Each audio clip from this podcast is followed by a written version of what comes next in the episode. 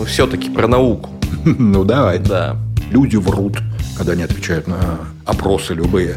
А как они себя на самом деле ведут? Ну, я понимаю, что вслух сказать, да я в интернет только за порнухой хожу, когда ты профессор, ну, как-то неудобно. Биохакинг. Они через сосуды вводят специальную тончайшую штуку, доводят до нужного места, какое-то изменение здесь, пусть даже не сразу бессмертность. Это же будет охренительный переворот с точки зрения всего. А что человек может успеть сделать за 300 лет осмысленной жизни? В два раза дольше не так круто, а в три полный улет.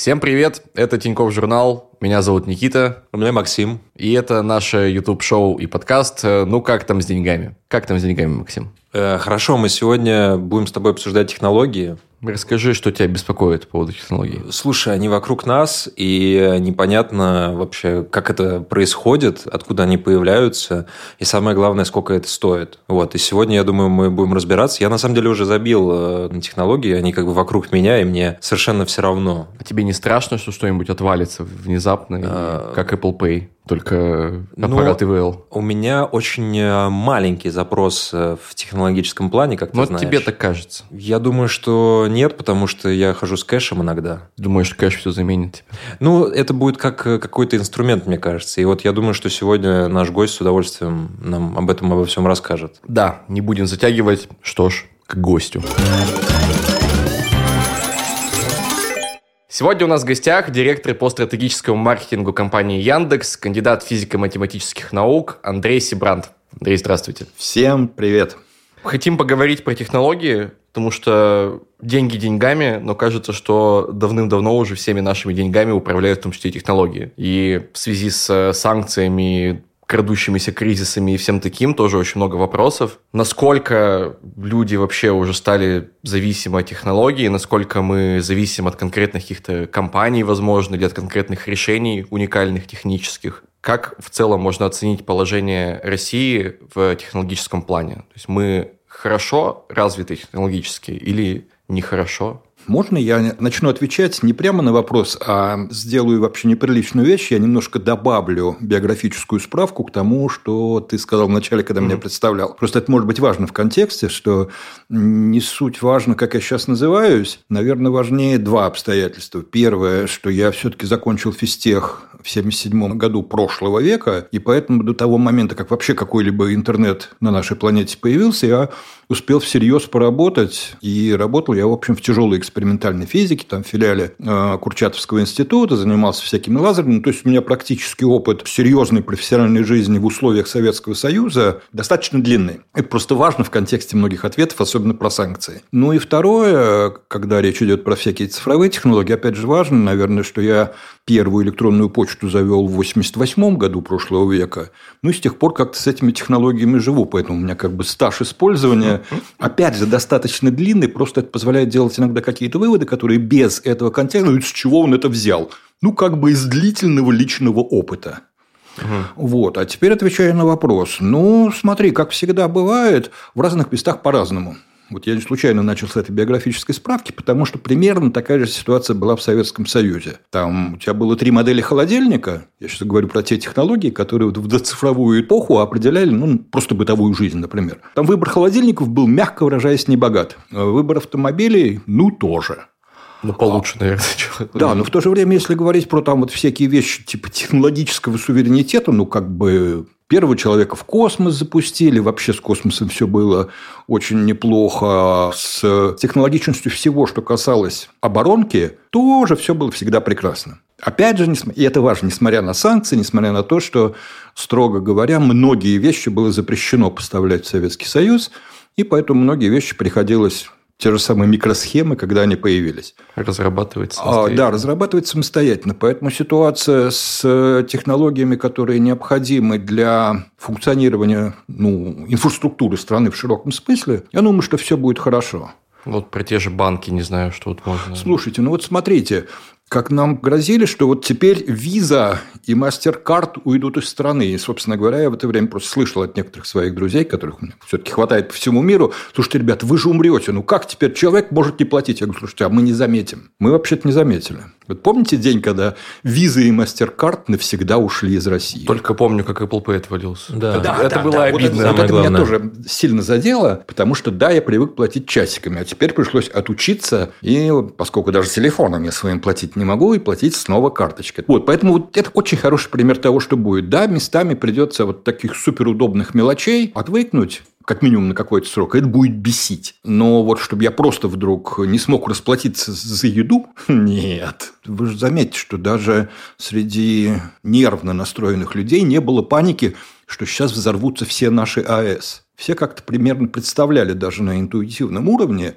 что, по-видимому, АЭС санкционно устойчиво, скажем ну, так, изначально, ну, вот просто by design. Ну, тут понятно все с такой, с мощной, скажем так, инфраструктурой, что, ну, вот оборонка, понятно, она должна быть независимой, понятно, что стратегические объекты должны все функционировать А хорошо. смотри, транспорт является стратегическим объектом, у тебя все остальное не может функционировать, если у тебя не могут перемещаться люди и грузы по стране. Это коллапс всего, включая оборонку. Поэтому транспорт тоже будет работать работать. А электробусы будут производить? А, думаю, что да. Да, троллейбусы вернутся просто Нет, из Урала. вот это как раз, смотрите. Из Химок, а не в Химках. А, да? Смотрите, тут же еще очень важно, что, конечно, санкционный режим выглядит так, что степень жесткости санкций со стороны какой-то конкретной страны определяется лояльностью этой страны к тому, кто наложил санкции. Угу. Сложная конструкция, но сложно звучит, наверное, и понятно. Потому что, хотя, безусловно, любая страна, которая живет вот в мировой экономике, она волнуется, потому что она работает со всем миром, и, соответственно, та часть ее бизнеса, которая ориентирована на страны, наложившие санкции, она может пострадать, если она будет санкции нарушать. Но если эта страна при этом лояльна к тому, кто под санкциями, то она найдет обходы. Они будут тихие, сложные, но вот... Э, как-то будет работать. Как-то да. будет работать. Это и к тому, что, например, те же батареи, большая часть компонентов электромобилей или электробусов производится в Китае. Поэтому угу. вопросов, что вот не будет доступа к этим технологиям, у нас своих там пока не густо, э, вот это не те компоненты, которые станут недоступными. Слушай, Никит, а ты вот э, мне рассказывал про какой-то наш университет, в котором, значит, э, ну, ты говоришь, что наши технологии на самом деле очень хорошо идут, и это какой? Взять тот же физтех, да, выпускники физтеха считается топ. Ну, это просто, опять же, зависит от области. Ну, Мне да, просто мы, мы начали про финтех ага, да. говорить, именно про финансовые технологии. Вот, и что на самом деле это объективно Россия впереди многих по развитию финтеха. Ну да, там просто очень важно, это вот э, тонкость, которую на самом деле немножко забывают в таких дискуссиях, важно не первенство в области технологий. А почему? По очень простой причине. Технологии – это вот как нефть, понимаешь? О, Недостаточно. У меня был это опыт. Же, это же стандартный разговор, что вот э, бензоколонка – это плохо. Да, бензоколонкой быть плохо, потому что ну, ты просто теряешь деньги, если ты продаешь продукты глубокой переработки, там, начиная с бензина и кончая ну, не знаю, какими-то синтетическими материалами, которые продукт нефтесинтеза, но при этом дорого стоят, то ты гораздо больше получаешь там с какой-то тонны нефти. Добавленная добытой... стоимость. Конечно. И поэтому в этом смысле быть даже не бензоколонкой, а не нефтяной скважиной, вообще говоря, просто экономически чудовищно невыгодно. Выгодно, чтобы у тебя рядом со скважиной стоял нефтеперегонный завод и еще большая нефтехимия, которая воплощает технологии в продукт. Вот то же самое... Очень проститут... хочу вернуться, да. В чем? Я не понял пока аналогию. А да, я, тебе отвечу, да, я да. тебе отвечу отвечаю, что технологии искусственного интеллекта, о которых так много говорят, э, есть, ты можешь быть в них сколь угодно передовым, но если они не воплощены в конкретный продукт, вот угу. То есть конечный, ты, конечный, да? Да, ты угу. пользуешься технологиями искусственного интеллекта, машинного обучения, которые действительно великолепно развиты у нас в стране, потому что ты пользуешься Алисой. Угу. Вот в тот момент, когда начинаешь пользоваться Алисой, прости, я буду периодически все-таки ссылаться на Яндекс, просто потому что изнутри Мы не, не против. Я на самом деле очень бы сегодня с удовольствием про Яндекс пообщался. Мне очень нравится. Вот, поэтому это речь о том, что для того, чтобы э, реально предложить рынку что-то технологическое, вы должны на основе технологий сделать продукт. Вот угу. великолепная научная разработка в области машинного обучения, называемого искусственным интеллектом а, в просторечии, она сама по себе ну, стоит, как любая интеллектуальная собственность. Но это доли процента от того, что стоит готовый продукт, когда она воплощена высокого качества поиска. У нас поиск, как известно, тоже угу. весь на машинном обучении. А, в продукты, которые умеют с тобой поговорить, как, например, Алиса. В системы рекомендаций, которые держат тебя на Яндекс Музыке, и ты на ней сидишь. Вот это продукт, который стоит колоссальных денег, который конкурентоспособен на мировом уровне и так далее. Если бы мы только технологию производили, на основе которой созданы эти продукты, мы бы жили на порядок хуже, как компания. Скорее, просто вообще бы не смогли жить как компания. Ну, а получается, ну, все равно, вот если мы опять же говорим про Алису, она же разработана, то есть она разработана же нами, получается. Да, но я просто хочу сказать, что это не технология, это продукт. Просто очень важно не путать, что есть технологические разработки, угу. которые, да, может сделать, ну, например, там команда людей, в том числе из физтеха. А потом должны прийти дизайнеры, а потом должны прийти маркетологи, угу. а потом должны прийти люди, которые хорошо знают детскую психологию, чтобы объяснить, как Алиса должна разговаривать с детьми и почему она должна научиться отвечать шепотом, если ее шепотом спросили. Это очень мило, кстати. Да, но это, поверь, я сам кончал физтех, я очень люблю физтех, но физтеху это в голову не придет, у него голова по-другому устроена. Угу. Ну, то есть, получается, что мы как бы взяли технологию и из нее сделали что-то Мы умеем крутое. делать технологии, но просто очень важно, что Это когда все- мы говорим о том, что меняет жизнь людей, что вообще говоря определяет экономику, технологии необходимы так же, как нам необходима нефть. Но если у тебя нет ничего, кроме нефти, то ты ну, будешь ходить голый, будешь ходить пешком, потому что тебе ни синтетическую одежду, ни бензин для заправки твоего автомобиля, увы, недоступен. У тебя только голая нефть. Вот технология – это голая нефть. У меня, ну, в принципе, в ту же степи все про то, как в России обстоят дела как раз. Ну, давайте говорить не с технологиями, а с технологиями их внедрением в том числе. Э, Есть ли какие-то отрасли, которые, ну, в частности, из-за санкционного режима, по вашему мнению, пострадают больше всего? Аналогия с Советским Союзом. Понимаешь, те люди, которым уровень дохода позволял машину купить, они машину покупали. Но если ты сравнишь разнообразие машин на дорогах, вот в Советском Союзе и сейчас, то, конечно, сравнение будет э, разительное. Потому что сейчас там куча марок китайских, европейских, американских машин, новые, подержанные, черт в ступе. Там ничего этого не было. Вот это примерно и будет. То есть, если тебе очень нужно доехать, машина у тебя будет. Если тебе нужно, чтобы у тебя машина была золотистого цвета, шестицилиндровая и еще с какими-нибудь прибамбасами, ну, вот не факт. С подушкой безопасности, например. Который не будет. Вот, то есть, э, я просто про то, что это же общая история, вот область, опять же, по собственному опыту, область, которой тогда приходилось выстраивать чудовищные схемы покупки за рубежом санкционной продукции, это наука. Потому что научное приборостроение – это отдельная огромная отрасль. Но вот в научном приборостроении часть вещей точно нельзя импортозаместить. Ну, потому что этих вещей там в мире продается там суперспецифичных спектрографов 5 штук в год. При этом нам в стране нужно было их два, и там следующие там, обновления потребуются через 3 года. И таких фирм, как правило, в мире-то на весь мир одна-две потому что они всю мировую потребность покрывают. И на этом как-то выживают.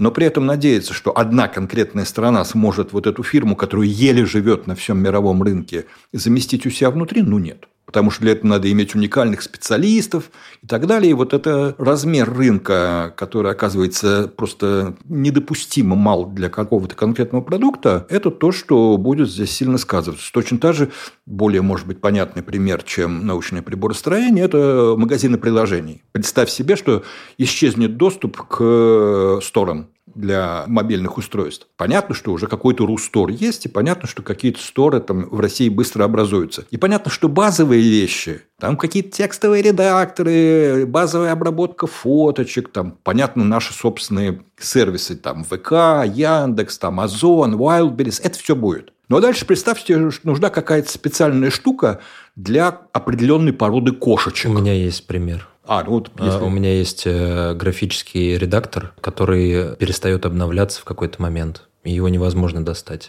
Ну, вот еще раз, будет куча вот такого специального софта, потому что вот эти вот, я не помню сейчас точных цифр, поэтому боюсь, что проврусь даже в порядке. Там десятки или сотни миллионов приложений, которые доступны в сторе, там вот есть этот длинный хвост. Есть суперпопулярные, Угу. И они будут локализ... ну, не локализованы, а будут так или иначе сделаны их аналоги. Слава богу, действительно есть сильные программисты и сильные команды вокруг программистов, которые доведут до продукта и создадут приложение. Но в том случае, когда есть достаточно массовый спрос. А если там весь спрос в стране это 15 человек, ну, никто не будет его разрабатывать. Ну, справедливости ради, да, у нас есть аналог э, редактора. Мы пробовали на нем... Аналог фотошопа? Да, мы пробовали на нем как бы работать, но пока это такой experience Опять же, есть еще огромный список стран, с которыми отношения достаточно нормальные. Угу.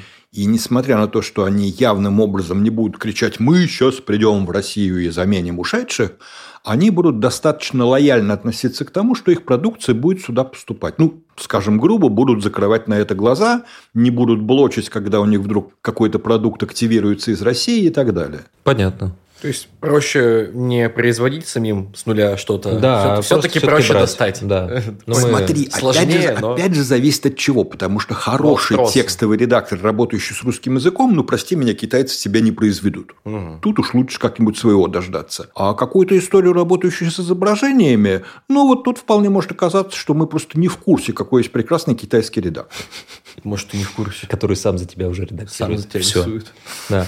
Поэтому в этом смысле э, идея, что как-то мир закрылся, и теперь мы будем жить в скорлупе, она точно неверна. Мне интересно, как вообще с, эм, с инженерами, там, я не знаю, может, с айтишниками, то есть как вообще у нас происходит сейчас? Есть ли какие-то оттоки, подтоки, притоки? Слушай, ну очень по-разному. Тут вот еще одно интересное место, в которое можно очередной раз сказать спасибо пандемии. Каждый угу. раз, как я это где-то говорю, там некоторое количество людей на меня бросается, с воплями нашел, что благодарить. Была такая напасть. Но эта напасть, это научила людей спокойно работать удаленно. И главное, организовать всю инфраструктуру, потому что на самом деле это же не просто ты взял вот ноутбук, пошел домой и начал работать. А тут выясняется, что у тебя вот туда-то нет доступа, потому что в системе безопасности доступ какие-то места из внешнего контура вообще не существует. Проковырять дырку, а через дырку пролезет хакер. То есть вот сделать так, чтобы система сложная, разработческая, ага. функционировала в условиях удаленки, это вообще не шуточная задачка. Ну, это еще, кстати, с другой стороны тоже сработало, что это разблокировало удаленку в головах многих работодателей. Да, что... да, да, да. Это хороший, И, а хороший теперь кейс. смотри, насколько это важно оказалось в случае, когда айтишники взяли и, значит, свалили. Оказалось, что уехали. Мног... Да. Ага. Оказалось, что многие из них, уехавши, при этом уехали с территории, а не с работы. Угу. То есть, и для них это, в общем, было совершенно нормально. То есть, ну, типа, я для компании, получается. Да, я в прошлом году тут уезжал вот на всякий случай в леса от вашего этого ковида, ну, а теперь от других событий я уехал, ну, уехал в Грузию. Ну, как я из леса работал, так я из Грузии работаю. У меня тут проект, команда, что я, собственно, буду ее бросать. То есть, получается, в целом с технологиями будто бы ничего страшного-то не происходит. Нет, смотри, происходит... Вот это вопрос определения. Страшное и неприятное. Ну, Происходит да. куча неприятных вещей, потому угу. что, ну вот, э, тот же самый софт, которым ты вдруг потерял доступ, и там вынужден искать замену, и замена, ну, какие-то критичные функции он выполняет, но я с ним работаю гораздо медленнее и хуже, потому что чего-то в нем нет. Ну, да, это случается. Да, вот какие-то компоненты придется от них отказаться. Вот как та самая история, что вот машинку-то выпускать будут, но в ближайшее время без подушек безопасности. Поэтому качество продуктов неизбежно упадет. Угу. Не факт, что навсегда, и не факт, что это начало длительной деградации. Чаще всего нет. Ну, э, и я думаю, что, по крайней мере, если мы говорим про большую часть людей, которые у нас есть, не все это будут замечать. Я езжу, опять же, в свою любимую Владимирскую область, там люди как бы кэшем расплачиваются. То есть, и там О, да. не факт, что как бы будет машина какая-то крутая. Просто есть э, Лада, ну, девяточка ну, смотри, там какая-нибудь. Там будут некоторые проблемы с контентом, потому что даже в этой же области области привыкли смотреть вот... Э, Там триколор. У них есть кинотеатры. Поверь, они есть даже во Владимирской Там кинотеатр, который из него сделали, знаете что? Продуктовый магазин. Ну, это... Почему бы и нет? Да. Предусмотрительно, я бы сказал. То есть очень. Ну, просто вот история с контентом, например, это будет длительная замена, потому что когда мы привыкли к голливудской продукции, она как бы автоматом с точки зрения зрителя поступала, потому что тут вот все научились договариваться с мейджерами, прокатные сети, ну, все это налажено. Вот это будет восстанавливаться медленно.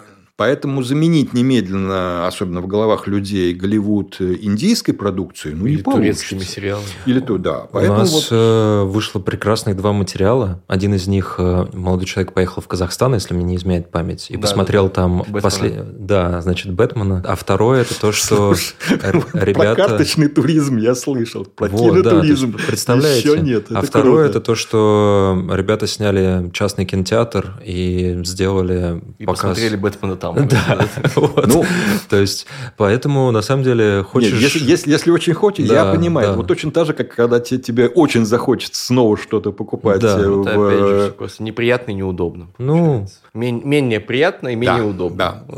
Но я просто к тому, что вот э, обе крайности плохи. Считать, что все классно, мы все переживем, и все будет как прежде, как прежде не будет. Будет неудобно, некомфортно, где-то некрасиво, но при этом считать, что это начало катастрофы и впереди одна деградация, тоже не, вроде как неправильно. Вся история человечества учит, что технологии в первую очередь делаются для военных применений. Поэтому, если страна располагает большими вооруженными силами современными, готовится в случае чего вести военные действия и так далее, хоть ты тресни, она должна иметь высокий технологический уровень. Мы просто об этом не говорим и не думаем. Про тех ребят с физтеха, которые идут в Яндекс – как бы все слышат, знают, это классно, они создают мировые продукты. Еще вот какая-то большая часть идет в оборонку. Конечно. Да, Конечно. просто, Никит, ты не в курсе, а я-то знаю, что нефть, знаешь, как э, открыли, что она крутая. Из нее начали делать э, горящие бомбы и кидать э, в стены других э, городов. Гуннов как угодно. И, собственно, да, это военная технология первоначально. Я еще часто слышал про телекомы, то, что Ой, а многие аналитики, ну, связь, интернет а. и сотовая связь. То есть тут же тоже история в том, что исторически в России интернет и сотовая связь довольно дешевые, довольно быстрые, довольно все хорошо часто слышу от аналитиков, что как раз телекомам придется не очень хорошо, что многие компании отказываются с ними работать, Nokia до свидания, Huawei вроде как э, тоже не собирается. Вот Huawei – это тот самый случай. Huawei – это компания, которая имеет э, огромную часть сбыта в странах, которые ввели против нас санкции. То есть, угу. Америка их, слава богу, запретила, а вот Европа для них важнейший рынок и по масштабам в разы превышающий российский. Поэтому что-нибудь заявлять вслух... В разы превышающий? Конечно. А почему? Вау. Просто Европа? потому что... Конечно. В mm. том числе потому, что там можно продавать по тем ценам, как только что было сказано, обеспечивающим высокую стоимость тарифа. Mm. Поэтому сказать сейчас вслух, что мы вот заменим вас на российском рынке, это остаться без европейского. С другой стороны, вот прямо так досконально обеспечить, что ни одна железяка никогда никакими путями не попадет в Россию, ты думаешь, что всерьез, что они будут так напрягаться? Думаю, что нет. Я, я вообще про них не думаю. Про Huawei? Да. Подумай. Нет, у нас... Э, вот, то есть телекомы, да, телекомы сильно, конечно, сейчас э, сожмут свои программы по апгрейду. Вот как думаю... раз пакеты трафика безлимитные отрубают. Да, но, много чего. Но опять же, предполагать, что у тебя в обозримом будущем вдруг перестанут работать телефоны на твоем 4G LTE, к которому ты привык, ну нет. Помнишь, как карточки нужно было покупать и для интернета? Код, да, Конечно. стирать. Угу. Скретч-карты так и назывались были. Надеюсь, не ночные, дойдет. Ночные дешевле были. Да. С 12 ночи до 8 утра. Да, и этот звук еще. Да. Что-то такое. Было, да, было круто. Но все равно же получается, что за то время, пока мы выберемся из ямы, остальные это все уйдут вперед. А Просто ты знаешь, подушки здесь опять же есть интересный опыт э, Советского Союза. Опыт показывает, что иногда очень полезно перескочить через какой-то кусочек. Ведь во многом появление у нас вот и очень эффективной, дешевой мобильной связи и интернета, который вот абсолютно конкурентоспособен с точки зрения сервисов. Понимаешь, это вот э, как раз было прекрасно, что в мобильную связь пришли не телеком-компании, то есть вот не телефонная связь, которая сразу стала там Ростелекомом каким-то еще. А военная? А, не, Зими... да. Зимин компания, или там Волош, который создавал Яндекс, и Зимин, который создавал Билайн, это были просто люди, которые вот э, откуда-то из кооперативного движения, вообще торговавшего компьютерами, в случае Воложа, например, пришли и начали строить с нуля компанию на новые технологии, на последней. А не то, что у тебя здесь висит вот телефон-автоматы по всему городу, их как-то надо поддерживать, а еще там, значит, огромное количество каких-то кабелей, которые непрерывно гниют, их тоже надо восстанавливать, покупать. Какое тут нафиг развитие, какие сотовые вышки? Я тут до каждой квартиры провод не могу дотянуть, мне пенсионеры пишут, а вы тут про вышки и сотовую связь. Если бы это делалось вот э, телефонными компаниями, которые вообще существовали в России в наследстве от Советского Союза, вполне себе существовал телефонный сервис. Но сотовые компании возникли с нуля и возникли сразу без вот этого тяжелого легаси угу. наследия. Вот, поэтому в неком смысле ну, абстрактно говоря, ситуация, при котором потом у тебя, неважно как, ну, что-то выправляется, ты строишь там сразу сетку 6G с нуля, а не то, что вот, а теперь мы будем пласти снова к 5, когда 5 все прошли. Ну, прошли, проехали. Мы строим следующую.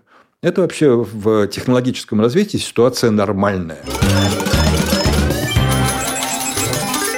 Как дела вообще обстоят с наукой в стране сейчас? Я, ну, я опять же, по-разному. Вот опять же, та наука... Ну, не берем опять оборонку, а берем скорее это очень много. Мирское, бытовое. А смотри, вот они очень тесно переплетаются. Росатом – это история, которая очень рядом с оборонными задачами, но с другой стороны, это в современных условиях действительно по-настоящему, тут я понимаю, что опять часть людей взбесится, это по-настоящему чистая энергетика. Зеленая энергетика, на да. самом деле, да. И вот, например, история про то, что мне она очень кажется неожиданной и красивой. Вот история про то, что в какой-то момент, если дальше пойдет потепление, возникнет э, реальная возможность э, еще на одну мировую тему сесть. Эта тема – это доставка товаров по Северному морскому пути. Ну, вот сейчас, если ты должен из Японии привезти что-то в Европу, угу. ты должен плыть на юг из Японии, как угу. ты понимаешь, там оплывать по Индийскому Индийский океану. Угу это самый короткий путь там по Суэцу, а по длиннее так это еще и Африку оплывать вокруг. То есть охренеть... хороший, хороший трип. Да, но если это товары, то это дорогой трип, ага. что товар становится дороже. А вы имеете в виду, а что там... Из, ну, а если ты из Японии океан. выходишь и по нашей северной границе, вот прямо вдоль берега. А вы говорите, потому что там будет теплее? Да. То есть вот, да, да, это, я вот да, это потихонечку ага. происходит. Но дальше возникает очень простая история. Тебе нужны нормально оборудованная береговая инфраструктура. Ну и вот там выясняется, что если подумать, как там строить какие-то поселки, порты, ремонтные базы, береговые структуры надо как-то питать. Тянуть туда ЛЭП – это чудовищно. И вдруг выясняется, что вот, ну, как бы Росатом-то имеет уже технологию очень компактных реакторов, которые вообще помещаются просто на корабль. То есть, этот корабль туда приплывает, в нужном месте паркуется, и небольшой город обеспечивает электроэнергией. Не то, что порт. Это охренеть с точки зрения вот научной разработки. Оно уже воплощено. Причем, еще раз, это не только научная разработка, не только технология. Это, продукт. это готовый продукт, корабль, который на сегодня является плавучей, а при необходимости паркуемой где-то там у берега, достаточно мощной атомной электростанции. То есть, вот такие, например, штуки – это вот сплав дохрена разных научных решений. Но если мы будем говорить про науку, связанную с какой-либо без того, что каждого касается фармакологии, то вдруг окажется, что вот здесь для большого количества болезней разработка лекарств оправдана, если эта болезнь не самая массовая, только если ты выходишь на глобальный рынок. Ну, просто по той же причине. У тебя количество больных в твоей стране настолько небольшое, что потратить миллиарды, но потом ну, ни с каких страховых выплат, и уж тем более не за деньги этих людей – ты не сможешь эти деньги вернуть. Поэтому, например, в области вот фармакологических разработок остаться отрезанным от мира или надеяться, что мы можем все заместить, ну нет. Если это наука, которая, как, например, математика, в первую очередь требует, прости меня, до сих пор мозгов, карандаша и бумаги, а не строительство чего-то размером с андроидный коллайдер, который там под Францией и Швейцарией. Швейцарией. И не, я просто когда на нем был, то значит, в какой-то момент осознал, что вот это колечко, это колечко почти точно по размеру московская кольцевая линия. И вот в этот момент я офигел реально. Что одно дело, когда ты смотришь на бумаге, с другой стороны, когда это научный прибор, который вот заключен в тоннеле московской кольцевой линии метро. Круто. Вот. Вот такой прибор, конечно, мы не построим. Но это как бы давно было, я, прости меня, сам поэтому из физики ушел. Вот ровно по этой причине. Что нет перспектив? Потому что тяжелая э, экспериментальная установка не по зубам. То есть, сама по себе лазерная физика не умерла, но вот исследовательскую установку, которая стоит, как там, бюджет Москвы, ну, конечно, никто сейчас строить не будет.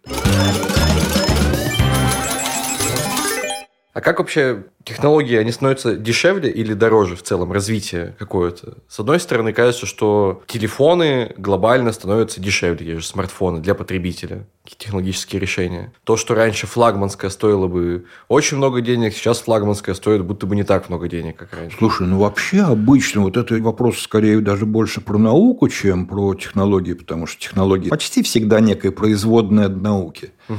Потому что все вот эти вот технологии, о которых мы говорим, например, вот э, когда мы говорим о прогрессе смартфонов, то дальше это все прогресс вот тех самых чипов с миллиардами, десятками миллиардов вот, транзисторов, которые в них стоят.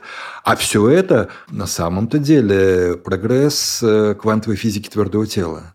Потому что все эти кристаллы – это материальное воплощение очень глубоких и очень сложных и абсолютно непонятных человеку идей из квантовой физики.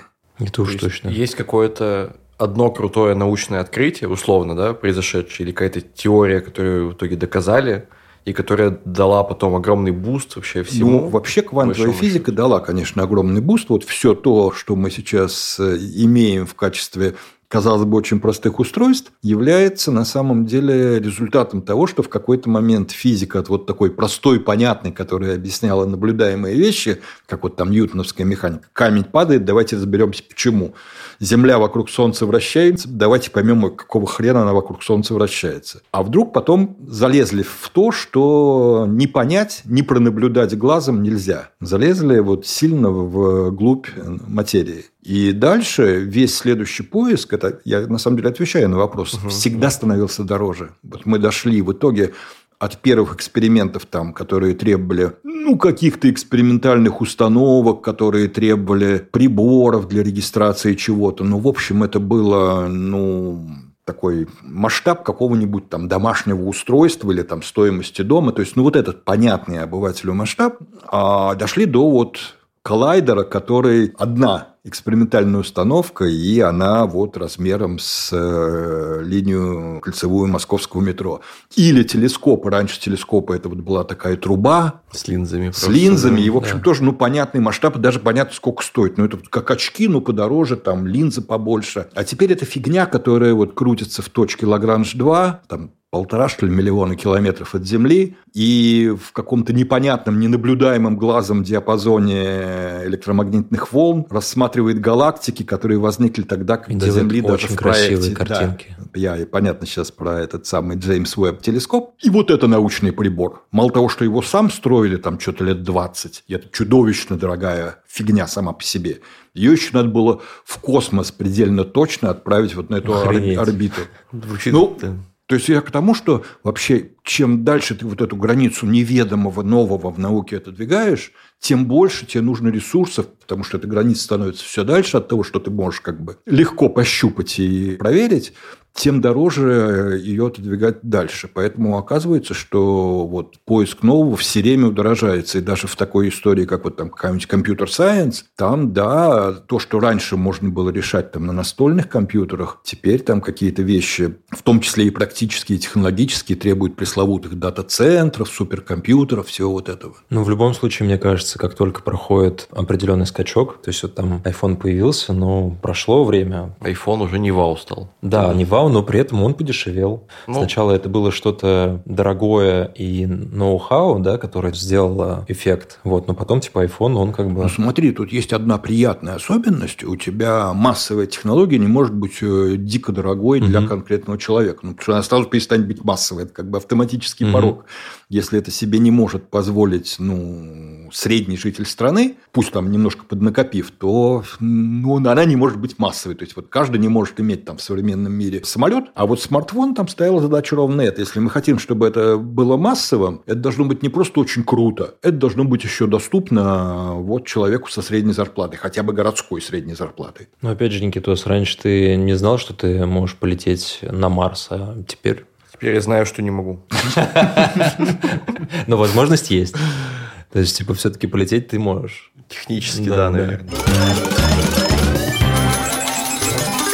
А как думаете, будет скачок еще какой-нибудь в ближайшее время? Что-то можем мы придумать еще? Что... Ой, слушай, вот это самое классное, что ты никогда не знаешь, что ты можешь, что ты не можешь. Mm. Ну, ну, правда. Опять же, мы просто в серединке движемся и все. Это же вот в отличие, как я понимаю, от тебя, который хочет все, вот, чтобы было прогнозируемо, все понятно, предсказуемо. Меня всегда, вот не знаю, с тех времен, когда я вот отправился заниматься физикой, в ней драйвило ровно то, что э, я не знаю, что будет написано в следующем учебнике. Ну, собственно, нас на физтехе так дрессировали, что есть вузы двух типов, что есть э, вузы одного типа, где учебники используются для того, чтобы потом ты это применял на практике. Вот тебя обучили, там, ну, понятно, что это воплощается в какие-то детали, но это вот основа того, что ты будешь делать дальше. А на физтехе тебя с первого курса учат тому, что вот учебник – это то, что ты не должен делать, потому что это уже написано. Твоя задача написать следующие главы или следующий учебник, который еще никто сейчас написать не может. Самые неожиданные вещи происходят совершенно, самые, может быть, даже влиятельные вещи происходят совершенно неожиданно. Вот, опять же, пример скорее из физики но зато мне вполне понятный. Та же самая квантовая теория, которая родилась в начале прошлого века, и которая потом привела к, в первую очередь, появлению ядерного оружия, которое изменило мир, это было более-менее последовательно.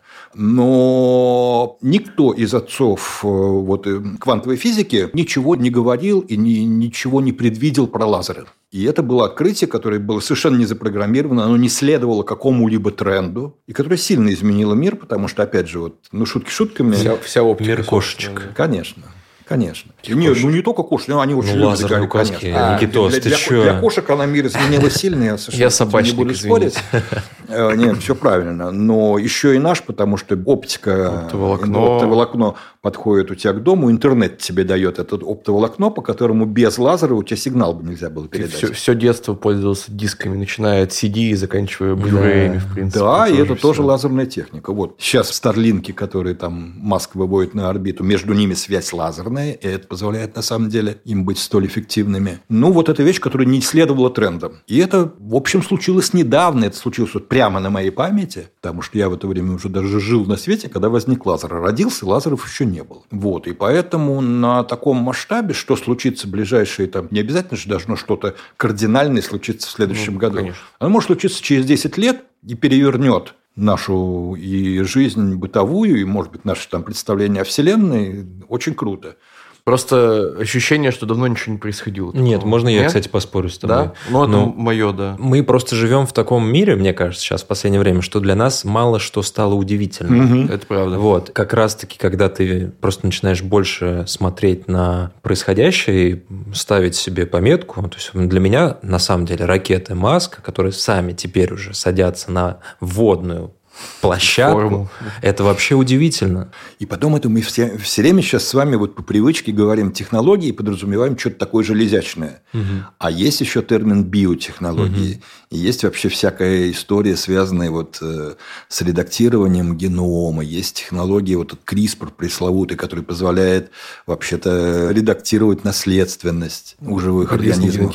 Да. Многие миллиардеры, у которых есть большие свободные деньги в той же Америке, Америке, в Европе, ведь вкладываются не только, и даже сейчас не столько в какие-то очередные новинки, ну вот железячно-инженерного типа, сколько в исследования бессмертности, продление жизни и так далее. Биохакинг. Биохакинг, да. То есть, и согласись, что вот какое-то изменение здесь, пусть даже не сразу бессмертность, но вот какая-то вещь, которая даст возможность, как всегда, причем вначале только избранным, потому что это будет очень дорого, жить в три раза дольше, это же будет охренительный переворот с точки зрения всего. Психологии, состояния общества, каких-то вещей. Вот, а что человек может успеть сделать за 300 лет осмысленной жизни? В два раза дольше не так круто, а в три полный улет. У меня просто ощущение, что вот об этом говорится почему-то очень мало, а воздействие этого может быть гораздо больше, чем вот там новая какая-то сверхбыстрая ракета или даже новая сверхмогучая бомба. Вот у меня ощущение, что именно новых изобретений нет. Вот, ну, не знаю, это, ну, субъективно. Что, ну, вот про ракеты, про те же, что ракеты как формат изобретены очень давно уже. Их просто сейчас апгрейдят постоянно. Происходит апгрейд за апгрейдом. Также, не знаю, от э, каких-то оптических, те же дискет, условно, мы дошли до Blu-ray. Нет, огромных. в этом смысле я согласен. А вот именно нового чего-то, либо я не туда смотрю. Слушай, ну новое чего-то ну, происходит прям чтобы разрыв. достаточно редко. То ну, есть, да. Э, вот, ну, вот ситуация, лазер. когда я да, привел лазеры, это было там типа лет 50 назад, ну нормально. Это, наверное, считается относительно недавно. Да, да это вот считается... в этом в таймлайне общем. Да, в, в таймлайне науки это считается относительно недавно, хотя все сейчас, конечно, понимаешь, очень живут быстрой жизнью и хотят, чтобы каждый год что-то происходило, и вот эти вопросы. Я бы каждый а месяц как... хотел. Устал бы, боюсь. Если бы вам сказали на выбор три отрасли, вот можете поставить на них, где случится следующий какой-то такой вот разрыв, вы бы Ин- что выбрали? Инвестор в тебя играет, да? Да, Ну, слушай, я давно говорю, что я бы выбрал скорее что-то близкое к биотехнологиям, потому что мне кажется, что а их трудно, конечно, сейчас назвать биотехнологиями, потому что там все намешано. Там биоинформатика, там огромное количество той же самой квантовой физики, когда речь заходит о каких-то внутримолекулярных вещах. То есть биология в этом смысле, она перестала быть вот как червячка скальпелем разрезать. Во-первых, там-то как раз по большому счету ничего не происходило лет эдак 100.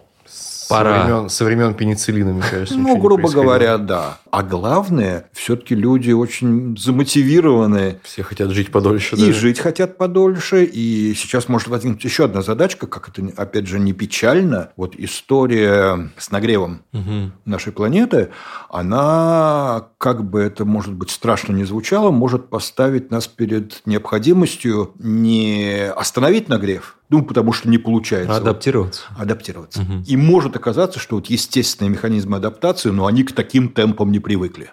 Мы можем прочитать э, рассказ Дюна, и там есть отличный костюм. Он э, преображает пот и охлаждает э, тело. Ну смотри, там- вот это опять же вариант... Усиленный это- климат-контроль. Это вот Да. вариант технологии в ее привычном Да, смысле. да. Мы сделаем что-то такое вот экзоскелет, который нам поможет справиться. Но у меня есть большая надежда, что все-таки мы научимся в ближайшие годы не вот этим привычным путем, а мы сделаем хороший кондиционер, мы будем э, перемещаться под землей, мы будем ходить в костюмах, которые нас охлаждают, а мы просто станем вот более адаптированными к этой новой среде. И это вот пресловутая биоинженерия. Все, ну не все, но многие слышали про масковский нейролинк. Есть у него такая компания, которая вот нейрошунты надеется нейроинтерфейсы вживлять прямо в мозг. Сегодня впервые, произошло это не сегодня, сегодня впервые вышел пресс-релиз другой компании, которая на самом деле не настолько на слуху, за которой я просто давно слежу, мне интересно. Они не сверлят, э, по сравнению с нейролинком, они не сверлят дырку в черепе,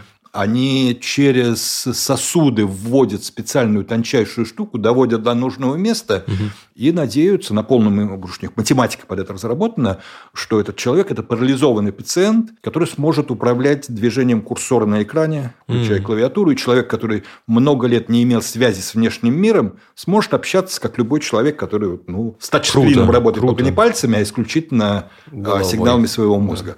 Вот просто как пример биотехнологии, она на самом деле био, потому что это вот человеку впервые в мозг ввели такой сложный многоэлектродный биоинтерфейс, который методами того самого машинного обучения позволит человеку управлять сложными электронными устройствами.